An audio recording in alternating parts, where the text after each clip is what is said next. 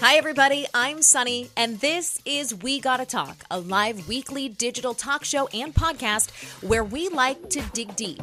Real talk, big topics. Now, let's dig in.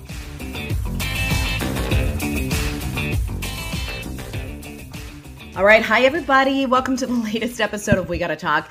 Not gonna lie, it's a circus on my end of things, and I'm extremely grateful for the patience of today's guest, Larissa May, aka Larz. She is a digital well-being activist and founder of Half the Story, which is a nonprofit aimed at helping kids have a healthy relationship with tech. And um, I'm sorry for the spilled almond butter before we talked, Larz. The myriad chaos happening over here. I'm doing this without producer Rachel today, so things are dicey. But thank you for being here. Oh my gosh, thank you so much. I mean, it's only uh, normal to start the half the story episode with a little bit of chaos because that's go. what we can all re- relate to. That's right. We're telling you the full story here. We do not yeah. like pretense on We Gotta Talk. But um, Larz, I we talked, I think it was maybe in 2020 or 2021 we spoke wow. on instagram live so it's been a while and i'm sure people are familiar some people are familiar with your group and your mission but i really want to bring it back and remind everyone that sort of the, the theme and the topic that we're digging into today as we said is not only a healthy relationship with tech but how to raise kids in this just crazy screwed up technological world so larz half the story begins with your own personal story and how you had a really candid relationship and sort of way of sharing with people on your feed. So tell us the backstory here. Well, man, what you see today is only half the story. And I guess the the best way to describe it is that I turned my pain into my superpower. And I think it's something that I hope that everyone that's listening this to this today can take away not only in their own lives but also for their kids because as humans we all experience pain. And i think it's the thing that unites us connects us regardless of what social media tells us which oftentimes is filters and building up walls uh, that break us. And so i started half the story believe it or not seven years ago out of my college dorm room.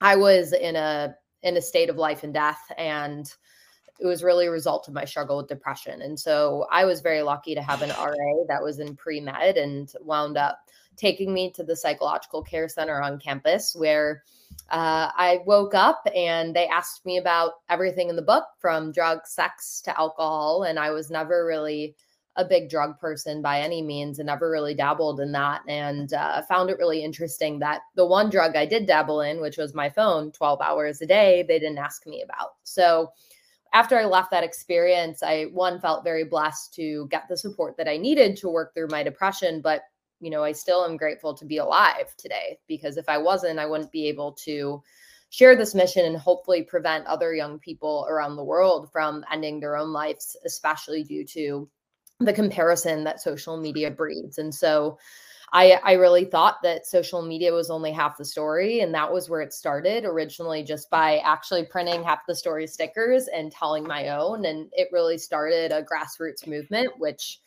now has turned into something much different and bigger. And we've really become the leaders at the intersection of emotional health and tech. Tell me about Larissa back then or Lars back then. You said you were on your phone 12 hours a day, which I know when we say that sounds like a lot, but realistically, if we're all honest with ourselves and check our um, phone timer, we probably all wouldn't be too far off. Um, what was going through your mind as you were scrolling, and what was the cascade effect yeah. of social media on your mental health? Well, first and foremost, I think that, and, and, you're right that that sounds like a lot of time, but to put it in perspective, the average American teenager is spending between seven and a half and eight hours a day online ultimately that's 30 years of their life and that's the average american teen which is why i've devoted my life to this because we don't address the elephant in the room and the re, the real repercussions but more more so the real tools and ways we can change that. Uh, larz back then was like any other young person trying to figure out who i was. Um, i was you know in the digital world which complicates the idea of identity for young people and especially young women who mm-hmm. ultimately are more impacted according to the data and the research and also facebook's internal findings but for me, I was someone who ultimately used social media as a way to show the world that I was secure in who I was. But really, what it was was a shield and a way to create a reality when behind the screen, I was struggling with body image, I was struggling with self esteem, I was struggling with everything. And when I got on social media, the fascinating part about it, because of where I was at, I think in, in, in my brain development, was the highs were high and the lows were low. And when I felt bad about myself, social media was where I went as a coping mechanism. But then it would start just showing me more photos of the woman that I would never look like and never attain. And that really, really broke me. And it, it broke me so much so that I actually started just moving away from my real life and I was losing social connections. I was starting to not go to class because I was just so consumed with one, my digital persona, but two, was also just so destroyed by the way that I was feeling about myself mm. because of the digital world. Was there this need you felt to post better pictures to keep up with a sort of quantity of content like what what was going through your mind as you were scrolling and I, recognizing that everybody has a different relationship with it but i think what you're describing really really hits as far as young women yeah. are concerned and they can probably identify with this yeah, you know the the ironic part about it was like the worse that I was doing in real life, the more that I was posting online these perfect pictures as a way to mm. preserve this reality that didn't exist. And that's what's so ironic about the whole thing. It's like it was all a paradox and mm. that I was creating this virtual world that was quite literally the opposite of the story that was going on in my real mind and heart. And ultimately that forced me to dig a little deeper to try to figure out why am I doing this? And I was doing it because it was a way to cope. And what many people don't realize is that social media serves as a coping mechanism for many young people who aren't able to actually experience, identify, and connect with their own emotions, which is getting in the way of their ability to connect with others, themselves, the world, you know, the, all the social, emotional, physical, and sleep implications. So where are you today in your I mean, if you don't remind reminding us, I, I know people who are watching will obviously garner that you're on the younger side. Um, but if you don't mind sharing your age, because not only is it impressive what you were able to start with half the story, but I want to know at what point you are in your relationship with tech yeah. now as well.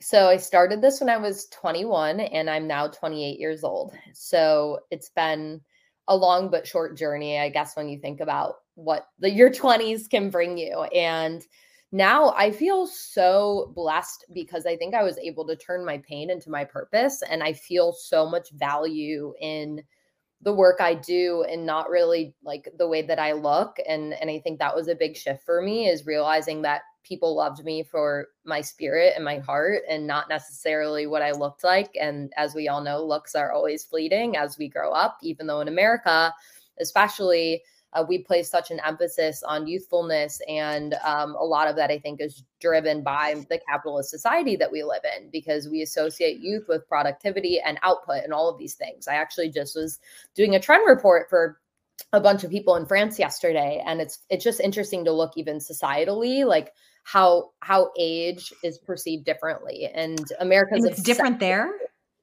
Yeah it's it's a bit different. Um you know i think in there's a lot of cultural differences, but for example, in America, you know, biohacking is a huge trend. Um, there's tons of different, you know, Botox. Um, you know, you can get Botox for anywhere at any price, which is ultimately not good because it's not all high quality. And there are also younger and younger women trying to get these procedures and Botox. I mean, even young people I know who are like in their early 20s are saving up for lip injections because of social media. And, and it's it's like I think that as a woman, we have the right and ability to put our best foot forward. And in the mm-hmm. modern age, that might mean, you know, getting Botox or whatever that looks like, especially if you're a woman that, and I'm sure you, you experience this, who has to be front and center on TV, right? Right, like, right.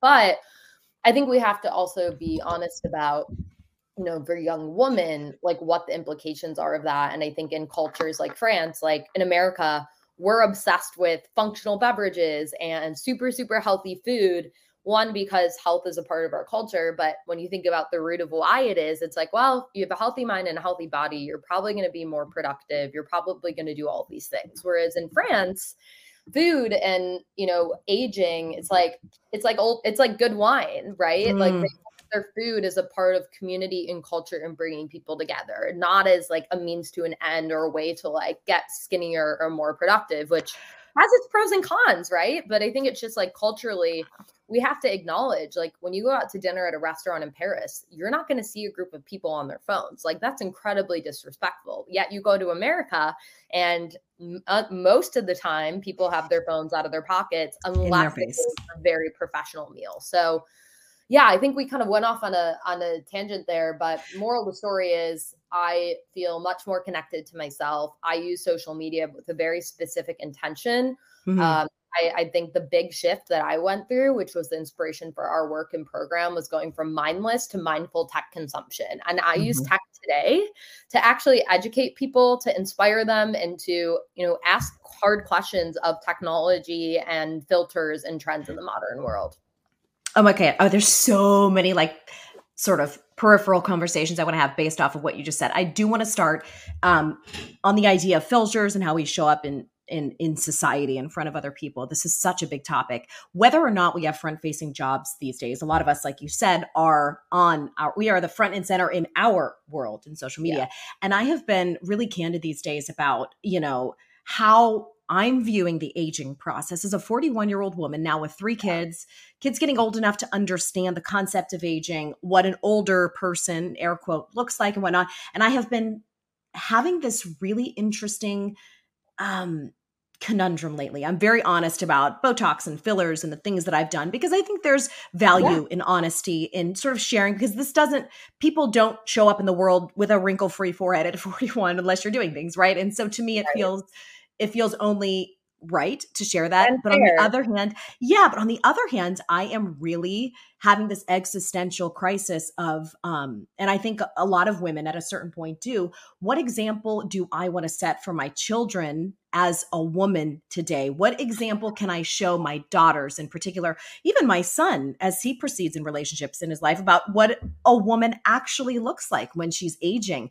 And it feels really mm. difficult to confront the fact that maybe I should be making different decisions. Now, sometimes vanity wins out, sometimes that authentic desire yeah. to sort of just be who I am wins out, but it is really something for us to consider because in generations yeah. past, we didn't really have that option as women, right? It was just even my my parents' age. So my my mom and dad are 71 they didn't have at their disposal not that my dad would have necessarily done it but she didn't have at her disposal all of these myriad things that we have today to look a certain way and to take yeah. care of herself and it I know that as a daughter, I really loved seeing what age looked like on a 40 year old woman, a 50 year old woman, a six.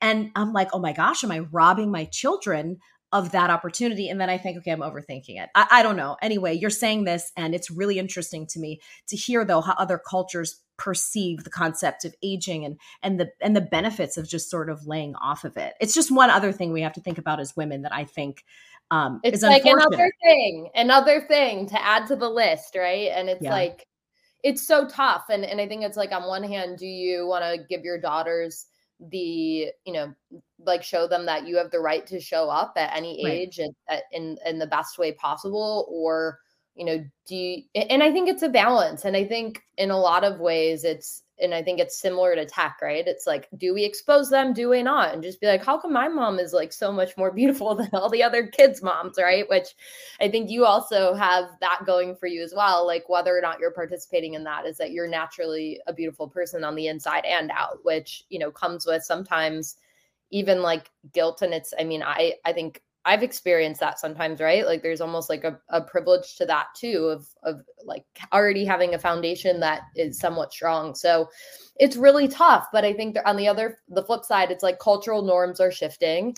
Uh, the average life expectancy for us, I think, or what is it in the next 30 years is going to be or more around 90. Like that's a completely wow. different reality than what our parents faced. And so there's so many hard questions to answer and i think it's just it's it's nuanced and it's cultural and it's also geographic i mean i will say what I see young women experiencing in a city like Los Angeles, which is super image driven, is so different than a city in Indiana in the Midwest mm-hmm. in the mm-hmm. middle of nowhere. So man, it doesn't get easier, but it doesn't. Actually, doesn't get easy when your kids are following and idolizing celebrities that are 24 years old, where you know you go on social media and you're just like seeing all the work that they've had done. Like to me, that's the biggest problem is that we're seeing young women who are already so beautiful putting that message out into the world. What do you think of the? Uh, I was going to insert some celebrity's name here who we know has had plastic surgery but has refused to admit it. But I'm, I'm sure you're thinking of the same people I have. What do you think of that level of celebrity who doesn't acknowledge the work they've done or the plastic yeah. surgery or procedures they've done? And not only doesn't address it, generally speaking, but outright denies it when directly asked? You know, I I actually will say recently, so you know, I, I don't know if you you know this, but while I was building half the story, I had the ability to help build a non-alcoholic beverage brand, which Bella Hadid wound up coming in to be the co-founder of. And she recently last year because there was like always a lot of speculation around her in that. And in a Vogue article, she had like a huge spread in Vogue, and it was basically about her mental health journey. And she actually did address getting a nose job and talked about how she regretted it as a young person in Hollywood because what it did is actually pulled her further from her cultural identity. And I think that, you know, I think that maybe when I heard her story and when she shared it that way, I started to have this perspective shift and realizing maybe some of these women, as they become like 25, 26, 27, which is still young, but more engaged mentally just due to your brain develop, maybe some of them are feeling shame and guilt around that mm-hmm. decision from a young age. And maybe they don't they're still like trying to address it themselves before they address it with the world and i think there's right. also power to that um and and giving and that's one thing that i've learned too is like i think as a younger person you're emotionally more reactive and social media pushes you to kind of when you feel something go spit it out to the world but i think there's also power in teaching young people to say hey reflect on it take a right. beat understand it within before you share that story and so you know that's just like i guess something i've learned and and like it, it's probably not the answer you were expecting but i do think sometimes there's more than the story that we see and there's always so much pressure on young celebrities to like immediately spill the tea do this do that and they might just need time to reflect too.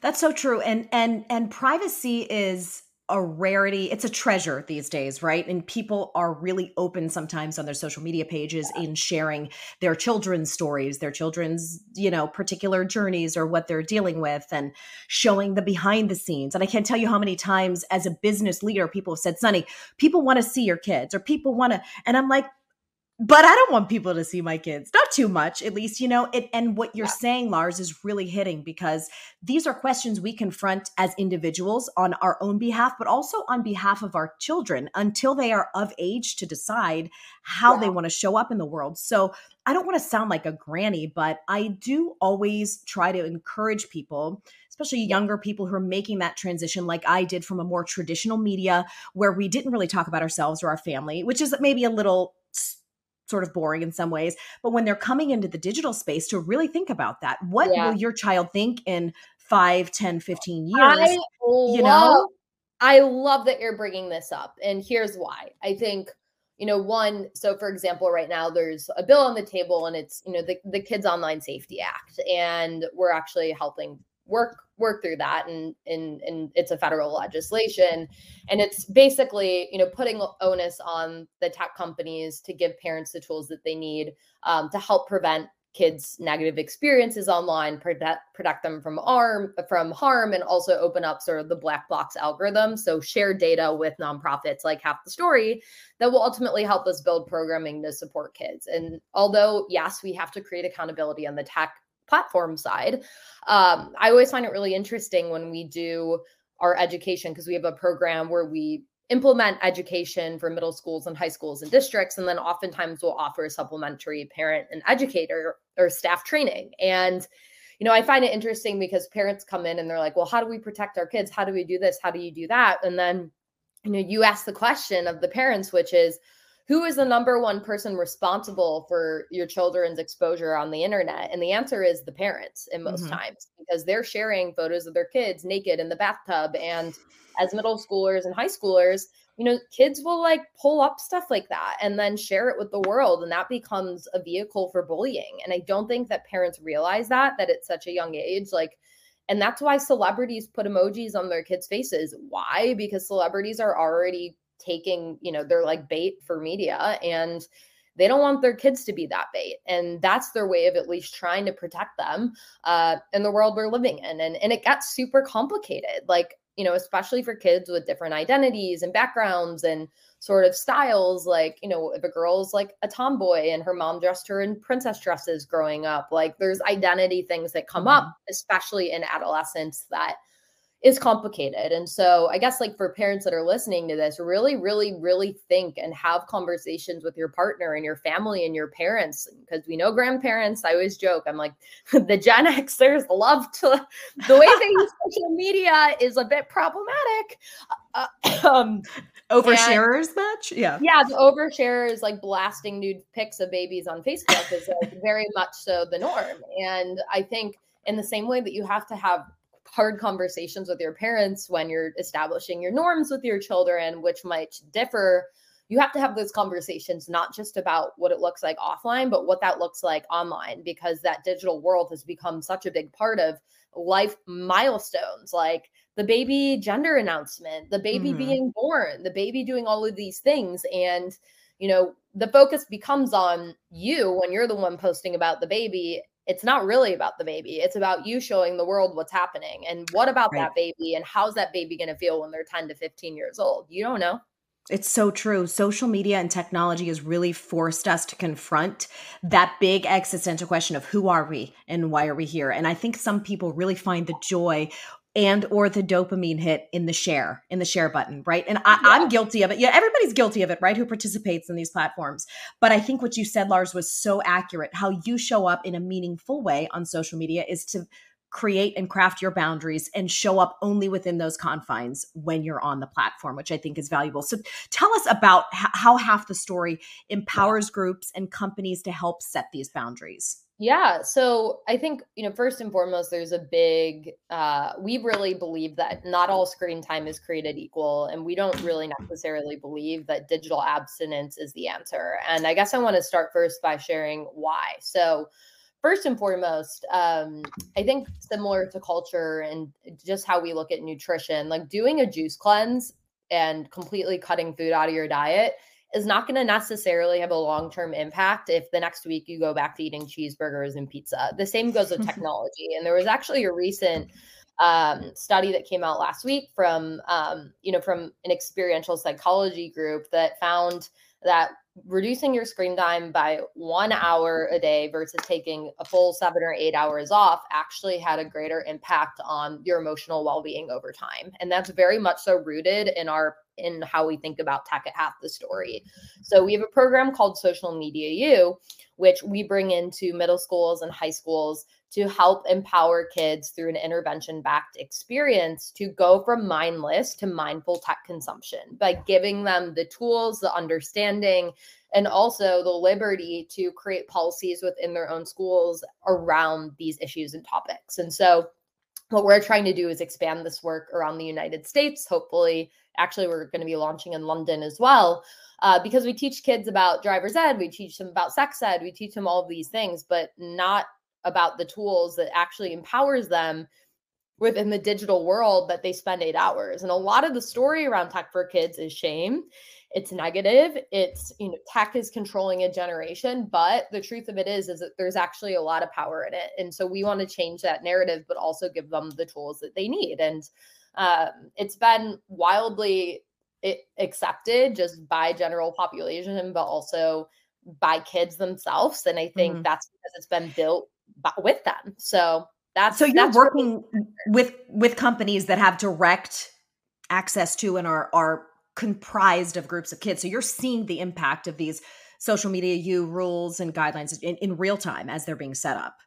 Yeah, so we work directly. So I say there's like kind of three entities that we work with. One is educational entities. So public school districts, uh, departments of education within different states to implement our programming. And we have a series of digital flourishing scales and and emotional well-being scales to help us look at the success of our program but actually report what digital well-being looks like within different areas. So we define digital well-being as really the intersection of emotional health, which is what I guess education likes to call SEL, and digital habit. So we try to bring those two together because we don't believe that you can address one without the other. So that's really our key focus on the education side. On the policy side, what we do is uh, we work with youth to help pass policy that holds tech companies accountable and ultimately will create a lot of change on an infrastructure perspective to help increase the amount of positive interactions that they have rather than negative on the internet. So, one right now that we're working on is the Kids Online Safety Act. And so, mm-hmm. that's a federal legislation.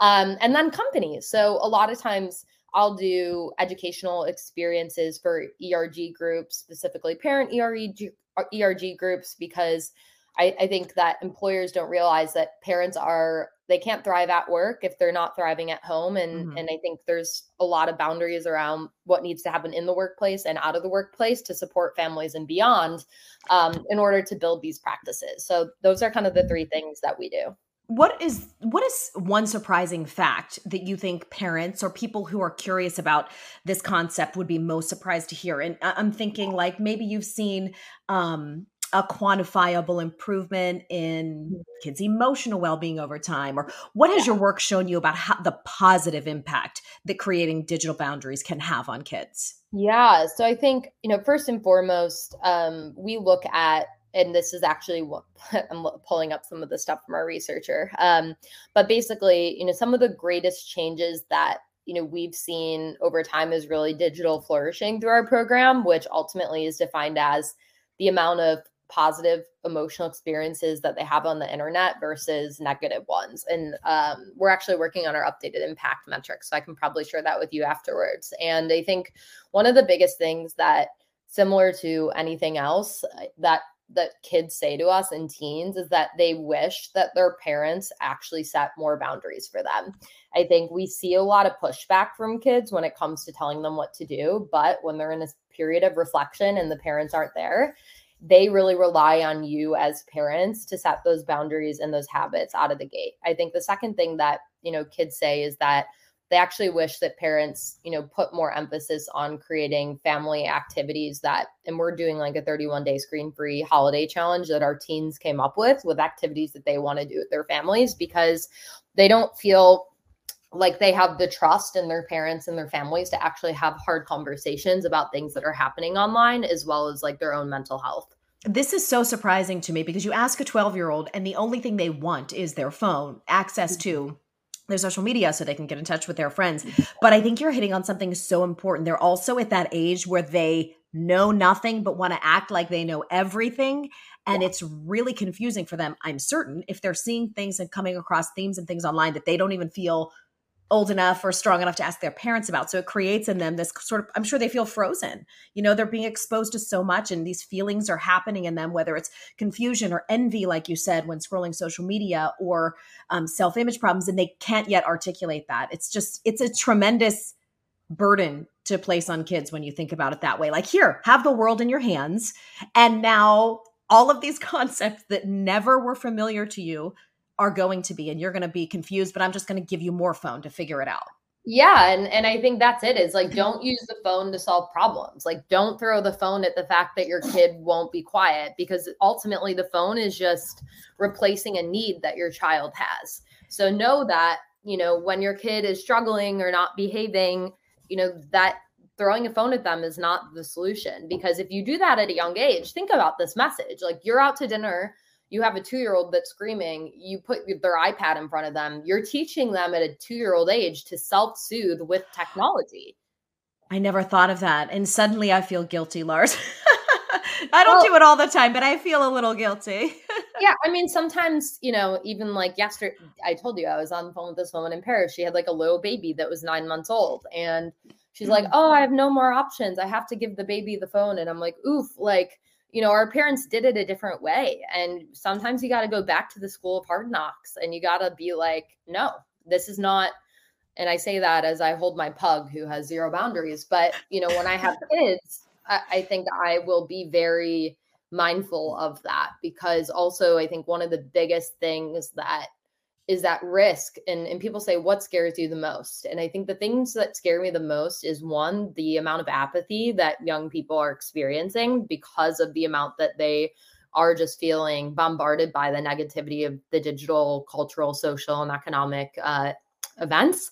But i think the other big thing is that technology is replacing play and innovation and being a kid is all about having an imagination and flexing that muscle and a lot of times social media is handicapping that. So, as parents, I think we have a responsibility to help our kids tap into play and creativity and, you know, ultimately do that. Has any research borne out in your work the perfect age to get kids a cell phone? This was a big discussion we had on Instagram. And the mm-hmm. general sort of thought seems to be people, whether or not it's right, are activating between the age of like 10 and 12 or 13. Has research proven there is actually an ideal time to get a phone? So that question can look different in every single context depending on where where you're living and I think like similar to mental physical health demographics play a big role in what the perfect age is, right? Like our kids that are living in urban areas and really rough environments who might be on their own at the age of 10 because their parents are working three jobs. Like I might say, give your kid a phone at age ah. eight. Sorry, my pug's coughing. Um, but I think, you know, when we are talking about this, what we typically like to say is the right age is a freshman in high school if they have the right tools and education around that. Because a lot of, you know, I think people always make the mistake in thinking, oh, zero to five are the most important years of your of your ch- child's life. Well, actually, uh, the adolescent years, like 11 to 16, are equally as important. Hmm. And we need to be able to, if we're going to give them tech, make sure that you know it's it's something that we're giving them the tools to to do or use and it's i mean i re- i do believe in wait until late personally um because i just think at that age it's important for help to help these kids develop other coping mechanisms because as we know high school only gets harder. I know, and I, I, you know, this is a bit of a doomsday prediction, but I, I envision this future dystopia where we have lost the ability or or have really really dumbed down our ability to resolve conflicts and to yeah. understand and to emotionally grow and yeah. that's going to be a generation of leaders 20 years from now and when they're in charge of bigger things than their classroom or their group of friends what are they going to do then it's it's frankly terrifying when you look at it in that regard the the like you said yeah. the dumbing down that can happen when we solve every problem by just going like this and burying our head in the phone yeah, and I think you know we we're seeing that with cancel culture. We're seeing that like we're seeing we're seeing so much of it, right? like it's it's not a it's not a good thing. But this is all also why we have to look at SEL and how young people deal with their emotions within the lens of the digital world. We can't just be talking about emotions over here and then be like, here's your phone, because the mm-hmm. phone is going to activate and impact all of that. So you know we we have a lot of work to do but i will say i i have a lot of hope and and i think that's the way that these types of problems have to be looked at or else people just get depressed and give up. Yeah. Oh, i know. That's it's you're right. It's you've got to like look at the next yard in front of you rather than the next 100 yards. Is there something that you've come across in your work with certain groups or any research that you've read lately that does give you hope? And show you that ultimately technology will have been a boon for human civilization and not a massive, massive drawback? Yeah, I mean, I think one of the things that I I will say that I was, you know, that really ultimately made me feel great is that over 30% of our kids said that social media helped them re- re- improve their relationship with technology and about 50% of them you know were were neutral to that which typically means they had an experience from this program and i think what that mm-hmm. means to me is that knowledge is power and with the right knowledge and tools i think we can give kids the understanding that they need to thrive. And we need to focus on moving from, and we call it the digital well being spectrum, a, a, period of survival to thriving and living more of our life in this space as opposed to just, you know, hanging up by a thread.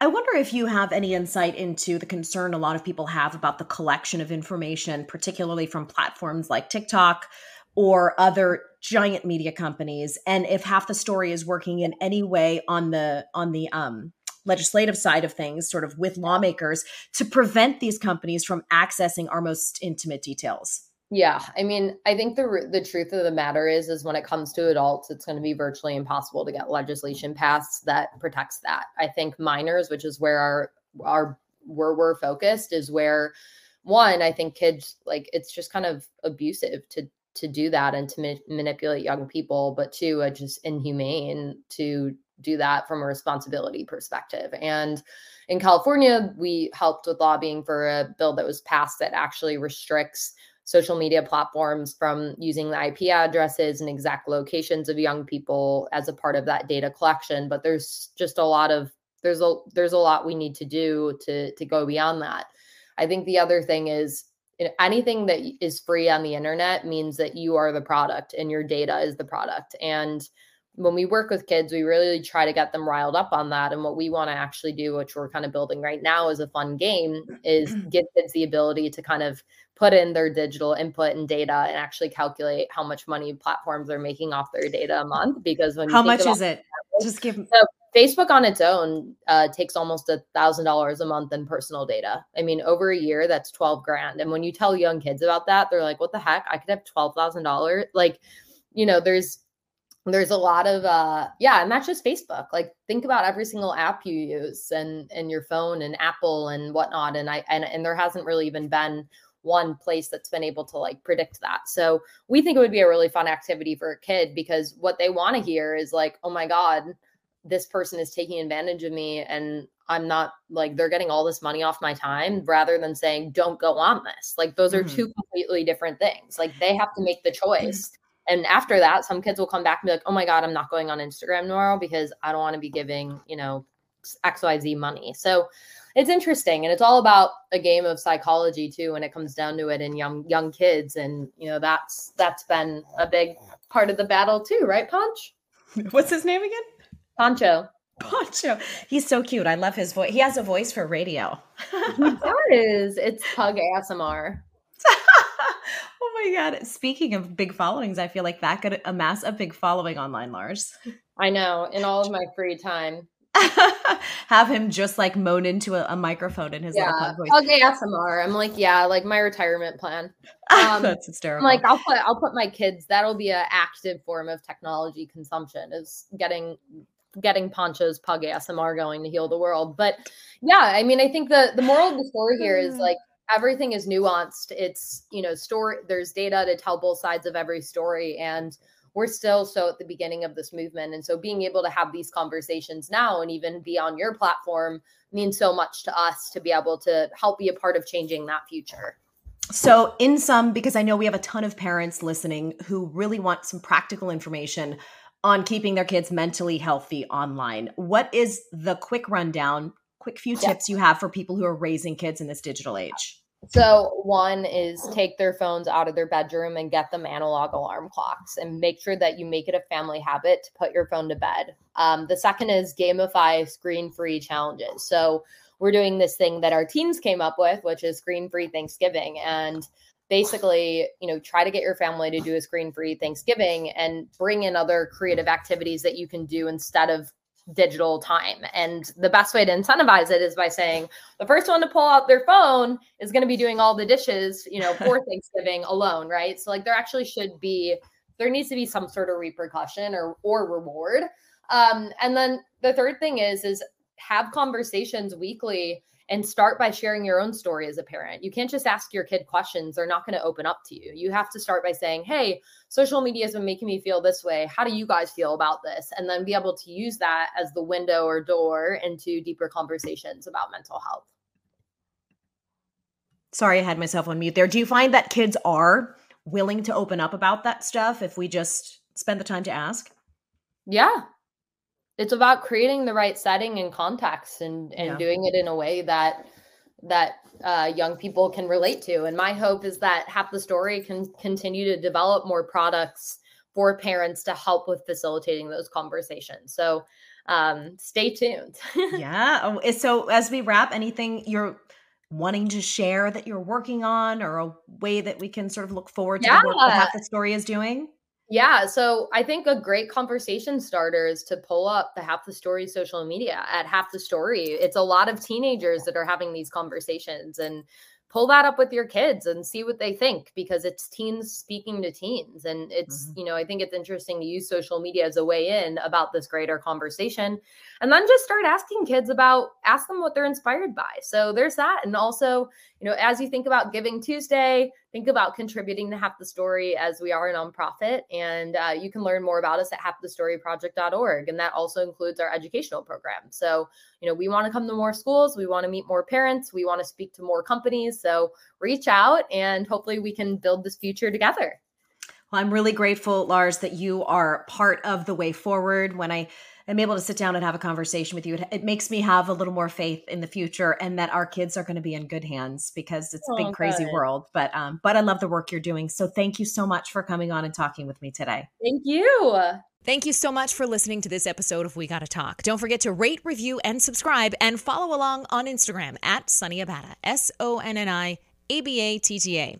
All of the latest blog posts are at wegottatalk.com slash blog.